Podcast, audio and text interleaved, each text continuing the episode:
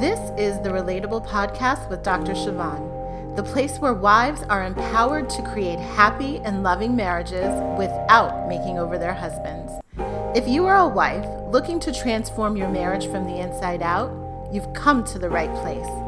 Get ready to hear relatable stories, practical advice, and empowering perspectives for how to have a marriage that truly lights you up inside. Now, let's get to the work of relating well.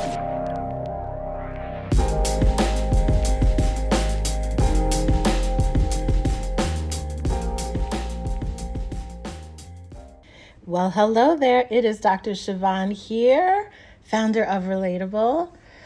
Merry Christmas. Merry Christmas to you and yours and all that good stuff.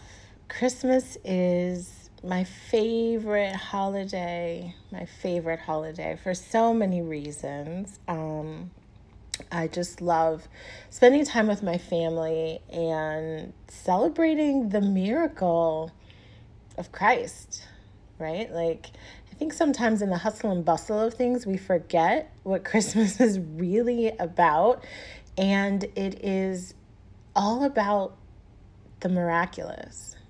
And that's what we're going to be talking about today, um, how to create a miracle in your marriage. So I'm sure when you hear the word miracle, right, lots of things come up for you. I think we have been taught that miracles are something reserved for the divine, right? For a supernatural or unexplained move of God. And I totally subscribe to that. I believe that with all my heart. Um, but I've also more recently come to an expanded definition of miracles, which I personally find very empowering and really a way to equip myself to create miracles in my everyday life. And that is sort of the lens and the framework that I'm coming to you today with for this particular podcast episode. And so I want to expand this conversation by expanding our definition of a miracle. And so, um, you know, another quick Google search, as I, I love to do, um, has really put into words, I think, what I was conceptualizing in my mind when I think about the miracle at the level that I want to speak about today. And so one definition is a miracle is something that's never happened before. Those are sort of my own words to it. Like, it's something that has never happened before. When you think about Christmas, when you think about, you know, Mary being, you know, impregnated outside of any normal, normal way, um, that's something that does not happen. That's something that had not happened before, certainly to her, certainly to people of her time and generation. And even today, you know, the Immaculate Conception is something that just doesn't happen. And so as we think about miracles, and as you think about miracles within the context of your marriage, I want you to consider that a miracle in your marriage can be something that has never happened before. Another definition is a highly extraordinary event. A highly extraordinary event. Extraordinary is actually one of my favorite words. And in my own affirmations um, and beliefs that I have adopted for myself, I actually say that I have an extraordinary marriage. And so when I think of this, a highly extraordinary event, it just makes me get really excited. Like, extraordinary is just like the best. It's not your regular run of the mill, but it's an extraordinary event. And so again, putting this in the context of your marriage, in terms of how to create a miracle, you're creating an extraordinary event. I want you to grasp that and really take that in, because again, the whole point of this conversation is to show you how you can create miracles in your ma- your marriage that are tangible, that are accessible to you. Another definition is an out- outstanding example of something. An outstanding example of something. So thinking about your marriage as an outstanding example of something. How could you create that? How could you create a marriage that is an outstanding example of something? Whether that's an example for your children, for your family, for your community, right? For me, because I have this platform, I have to think about it as, how can my marriage be an outstanding example of something for the world to see, right? And then another one that I really liked that sort of made me chuckle was uh, this definition that says, accomplishment that brings welcomed consequences. An accomplishment that brings welcomed consequences. So what are some welcomed consequences you have that you want in your marriage, right? What are some welcome consequences that you have a desire for that you would like to see take place in your marriage? And what is the action that would be necessary to create such an accomplishment with welcomed consequences? So those are just a little nuggets that I want to share with you around creating um, a miracle in your marriage. And so what I wanted to, to do is to just introduce you to the fact that, yes, miracles are those supernatural, unexplained moves of God. Absolutely, they are. And within that, I want you to begin to explore the possibility that a miracle in your marriage is something that you can actually co-create and co-produce with God, right? So the scripture tells us that, you know, and my God, who is able to do exceedingly and abundantly all that you could ever think, more than you could ever think, ask, or imagine, through the power of Christ that is working within us. And I think when we hear that scripture, I know at least for myself for a really long time, I would always imagine that as sort of like, yeah, God is able to do exceedingly and abundantly more than I could ever ask, think, or imagine, because he's God, right? Like, yes, he could just snap his fingers. He could just say a word and like heaven and earth will move. But the part of this scripture that I have now come to adore is that it happens through the power of God within us. That we are actually part of this miracle creation. We are part of the exceedingly abundantly more.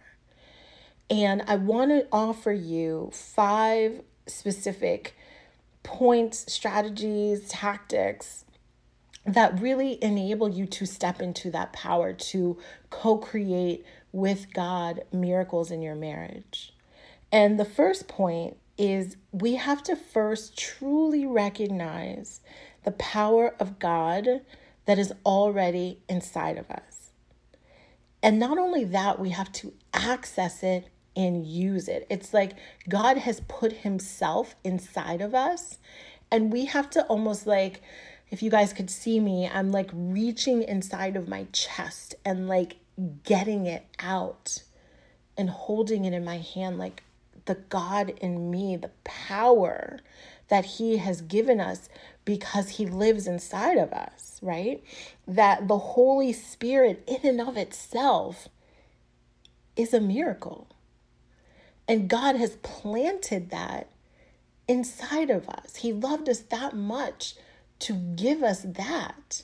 We have a piece of him that we carry with us, meaning that we have access to all of the power that he does. Like, that's his gift to us. He showed us, you know, through the birth of Christ, like how he is giving us a tangible gift. And when Christ ascended to heaven, he gave us the Holy Spirit in each one of us, such that we don't have to live in the error of Christ and see him with our own eyes, but that we experience him because he lives inside of us. And so the more you are able to actually believe that, actually experience it, actually know that to be true for you, that God lives inside of you, that the power that the God of the universe has, has been shared with you, then you can't help but realize that you too have the power to create miracles, not only in your marriage, but in any area of your life. So that is the first point. You have to recognize and access the power of God that is already within you. The second point that I wanted to share is that when we think about miracles, right, I said that it's something that's never happened before, and highly extraordinary event. And the second point is to plant a seed that defies logic. And I'm going to explain that a little bit more, right? So when you think about Christmas, when you think about Christ, essentially what has happened is that a seed was planted inside of Mary that defies logic. Like, nobody could explain it. Nobody could understand it. And the same in creating a miracle in your marriage, right? You have to plant a seed in your marriage that defies logic. What does that look like, Doctor Siobhan? I'm so glad you asked, because I'm going to tell you. And so it means that you are loving when your husband doesn't deserve it. That is planting a seed that defies logic, right? Now, I'm not talking about a husband that is abusive in any way. I'm not talking about that. I'm talking about the good husband you have who, you know, maybe is just not as emotionally aware as you would like him to be. Maybe he's not able to anticipate your needs as much as you would like. Maybe he's a little bit harsh in his words and how he communicates with you. Maybe he is so straight to the point that it hurts your feelings sometimes. Maybe he is forgetful or neglects to let you know how appreciated you are. Those things, right? I'm talking about people who, at the end of the day, are really married to a good man, but maybe he's acting badly or not acting in a way that meets your expectations.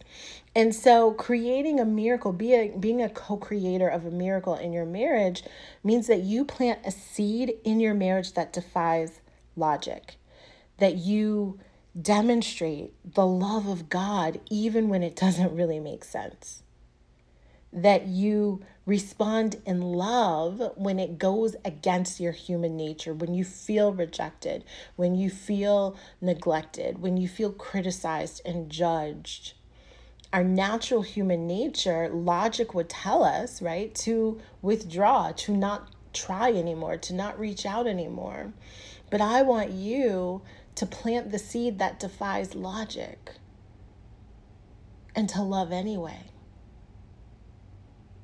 without conditions. That is how a miracle is created in your marriage. Because by you planting that seed and you acting in a way that your husband really doesn't deserve, it's going to shift something in him. He's going to be like, how is she doing this when I'm not being all that I need to be for her? Right? And so the bar has been set because you've planted the seed that defies logic. It's going to baffle him a little bit. And that's when you, again, use the power of the Holy Spirit to just shift that situation so that he rises up to his best to meet you where you are. That's number two. Number three is to use your words. I think about, again, the time that Christ spent on earth and many of the miracles that he you know, is responsible for were created with his words. And so he gives us that example of how our words have power. And so whatever miracle it is that you want to take place in your marriage, you have to begin to speak it. You have to begin to speak those things that are not as if they are, and to use your words to be a tool to co-create with God what it is you desire. But in order to do that, that may mean you have to stop saying other things that are creating what you don't desire. So if your marriage is not all that you want it to be right now, I'm sure it's very tempting to say things like, I'm so unhappy. My husband is so disappointing. Um, he never does the things that I ask him to do. He never listens to me. He just doesn't understand me. Those words are creating your reality right now. And so if you want a miracle, you have to use miracle language. I am so in love with my husband. We are so in sync with each other. My marriage is the greatest source of joy in my life. I am an exceptional wife. My marriage is extraordinary. We are happier than we have ever been before. That is miracle-producing language. And so use your words to create the miracle that you want. Number four, you have to die to yourself in some way. And I remember hearing this in church once, and it was so profound because when you, whenever you use the word die, it's like, oh, right? It immediately causes you to pay attention because we fear death so much. And I think it's in the fear of not having what we've always had that sometimes stands in the way of us getting what we actually want. And so there is a way that you are being, the way that you have been being, um, that is standing in the way of the miracle that you want. Otherwise, you would already have it. And so for as much as it's easy to look at your husband and the things that he may need to be doing differently, there are many things that you need to be doing differently. And so that requires that some of your old habits, some of your ways of being, some of your personality traits need to be eliminated. I can't tell you how many times I speak with women who are like, I've always been the type of person to be this way. Okay, yes, but the way you're being has no place in where you're trying to go. And so you've got to unload it, take off that bag, put on a new one, right? Like if you want a new marriage, you can't go with your old self. You just can't do it. And that requires, you know, being broken open and releasing those parts of yourself that just don't serve you anymore, that just are not working in your marriage, that just aren't even, quite frankly, working for you. But you've got to be strong enough to be self-reflective enough to notice those things about you. And once you notice them, once you become aware of them, the Holy Spirit will convict you. And when you act in those old ways that don't align with the miracle you're trying to create, you will feel awful about it. That's the sign that you know that you are headed in the right direction. Because I promise you, before, you would do those things and not think twice about it. You wouldn't think anything was wrong with it. You would think you were totally justified. But God will convict you when He is doing a new thing inside of you and trying to emerge a new version of you. When you do those old things, your soul will not rest. You will feel shame. You will feel guilt. And I'm not saying that those are negative things. I want you to lean into that feeling. I want you to lean into that discomfort of being your old self, because you need to get so uncomfortable there that you are so motivated to change, that you can't stand it in that old way anymore. That it's like, no, I have to do better because I can't even stand myself being this way anymore. Does that make sense? I hope that it does. That was number four. And then number five, right? And, and the reason, let me just stay on number four for a second. So the reason I offered that Die to Yourself, again, we're sort of thinking about this Christmas season and the life of Christ, right? For, for Christ to ascend into heaven, to be seated at the right hand of God, he had to die here on earth. Like there was no other way that that was going to happen. And so he ascended as a miracle, right? But he had to die here on earth. And that's that's why part of the process of ascending to this next level of your life and your marriage requires that some parts of you have to die now.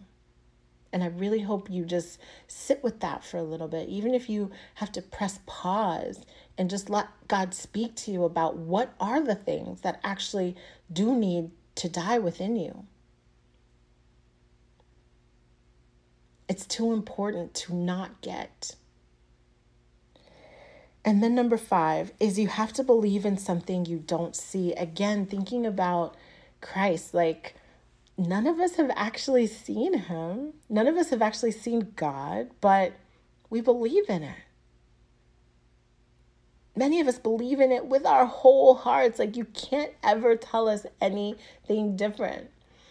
And so just the same, we believe in the miracle of Christmas. We have, and we've never seen, you know, Christ. We have to believe in that thing that we want for our marriage, even though we don't see it. That is miraculous in and of itself.